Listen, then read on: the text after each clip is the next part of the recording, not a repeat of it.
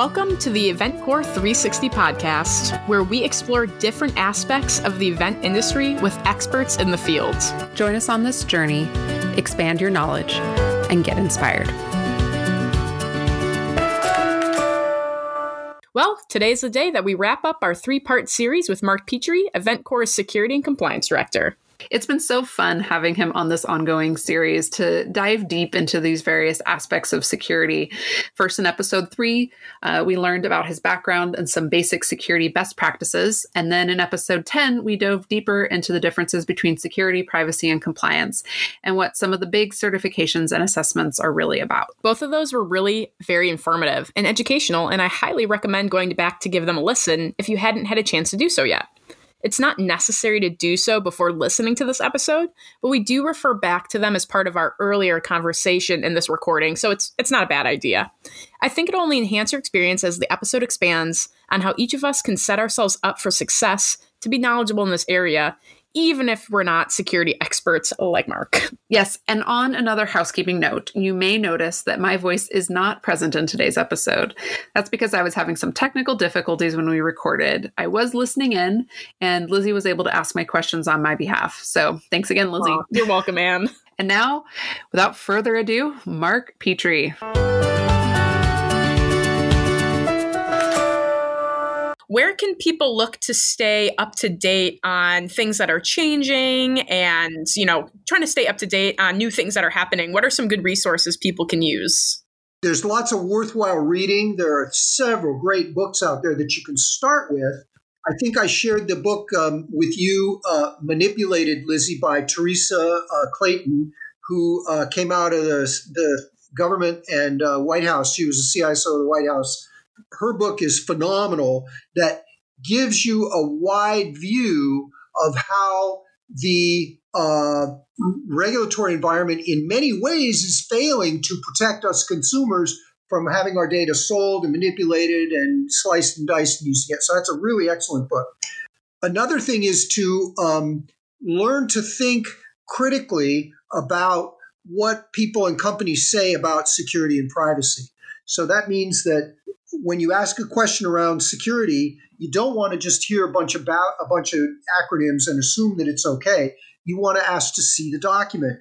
Show me the evidence that you have in fact achieved this uh, standard of security or compliance. Just like the audit firm wants to see the evidence that you're doing it, you want to see the evidence that they did it and get comfortable reviewing those documents and, and understanding what, what they do and do not say do you think somebody would need a specific security and compliance manager, somebody equivalent to your position, to be able to understand these documents? Or do you think they can do their own research and be able to come up with some solutions or answers on their own? I encourage uh, anybody to at least take a shot at it and recognize that nobody knows everything.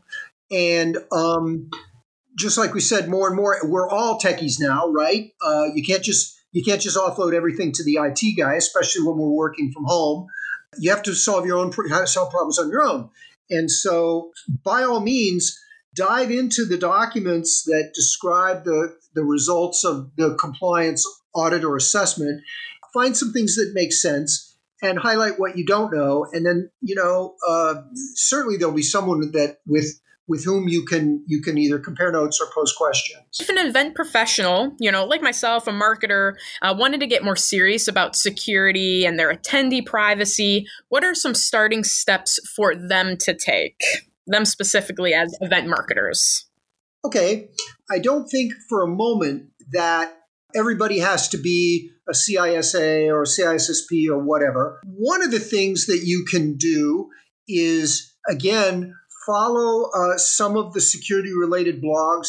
Uh, you can subscribe to newsletters and just, you don't have to read them all, but um, just get comfortable looking at uh, how the um, security space is changing and and try to focus in on one particular area if it's if it's privacy information handling or whatever try to follow secure world or brian krebs website uh, which has a weekly send out all of the major vendors like uh, uh, Qualys and McAfee have weekly newsletters that you can read. Be careful; some of them will spam you mercilessly.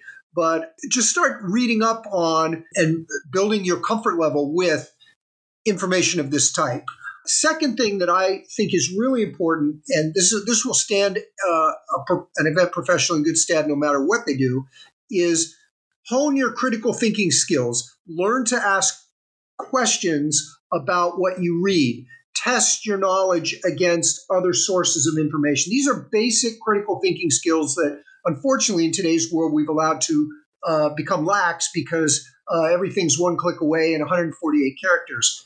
Some things warrant uh, additional study, but I would say doing those things, you know, subscribing to one or more of the newsletters, listen around to some of the security podcasts, look at some of the stuff on available on YouTube that describe technical infrastructure, and um, most importantly, adopt an auditor's mindset. Ask probing questions, listen for the answers, test what you hear against what you already know. That is that's excellent advice. I love that. Thank you. Um, and now, kind of going with that, what are some additional questions people can ask to make sure some probing, critical thinking questions people can ask their tech vendor to make sure the person that they're working with is a legitimate, sure, looking out for their security and the security sure. of their entities? So, um, great question, because um, you're evaluating a partner for uh, uh, all that that means.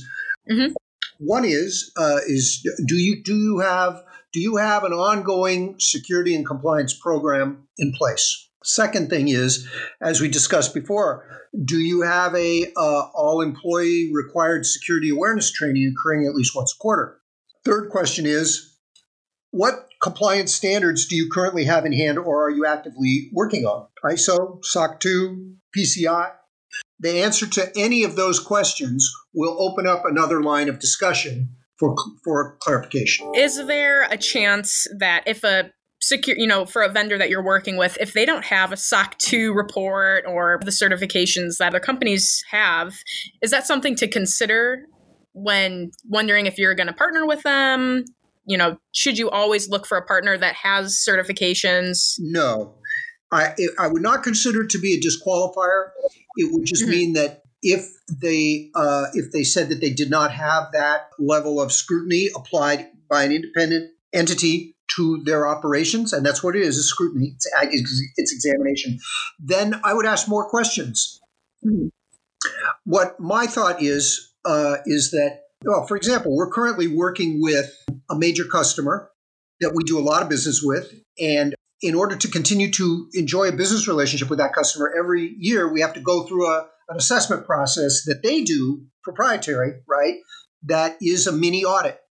And uh, the good news is that if you, if we have in place a SOC 2 assessment and provide that document, that closes off about 50% of the questions. It just said, okay, you got this, that's good. And then the scope of their examination is reduced. So I think I would say that if, if, if, if a partner does not have one of those compliance standards in place, it does not automatically disqualify them, but you have to ask more questions. Perfect. Thank you. Are there any additional suggestions or advice that you have for any professionals that are looking to seriously get into the security of their company? Um, and like, what, what what would that advice be? What's the some of the best step, steps that they can take? If I had to just give you one piece of advice and you want to read about this, so I get I gave you a book, Manipulated. You can also read Richard Clarke's book, The Fifth Domain. Excellent book. Change My Thinking those are really great reads. And they, and the good news is both uh, manipulated and uh, the fifth domain. They, I mean, they're great reads. They're not uh, boring or technical. They are uh, they're they're interesting and well written and up to the minute. And more and more, all of us, whether we're in the security discipline or not, are going to have to start thinking about this because our information is more and more out there on the internet and we have to think about where it's going and what's being done and what we're you're not just going to type stuff into your credit card into a into a website anymore because you don't know where it's going to go. You have to be able to think critically about it. The third thing i would suggest is that you download a free copy of NIST 800-53 which is information security general best practices. Again what was what was that called? NIST NIST mm. National Institute of Science Technology 800 53. NIST is a wonderful resource with hundreds of documents, all for free, government issued, best in the world, um, and not specific to any industry, but broad enough that they're applicable to almost all industries and business practices. Wonderful. Thank you. Are any last comments that you have? You know, we could go on for several hours here and and uh, uh, talking on this on this su- subject that has so much um, rapidly, so many rapidly evolving implications for how we live our lives. But that is more and more why we at EventCore have to take the take it very seriously and uh, devote our best and highest resources to safely manage, safeguarding and managing the privacy related information that our uh, customers have entrusted us with. And so that's our, our, mission, my mission. I take very personally. I have a great team I'm working with too that uh, that are attempting to do that every single day. So with that, thanks for the questions, uh, Lizzie, and uh, have a great weekend.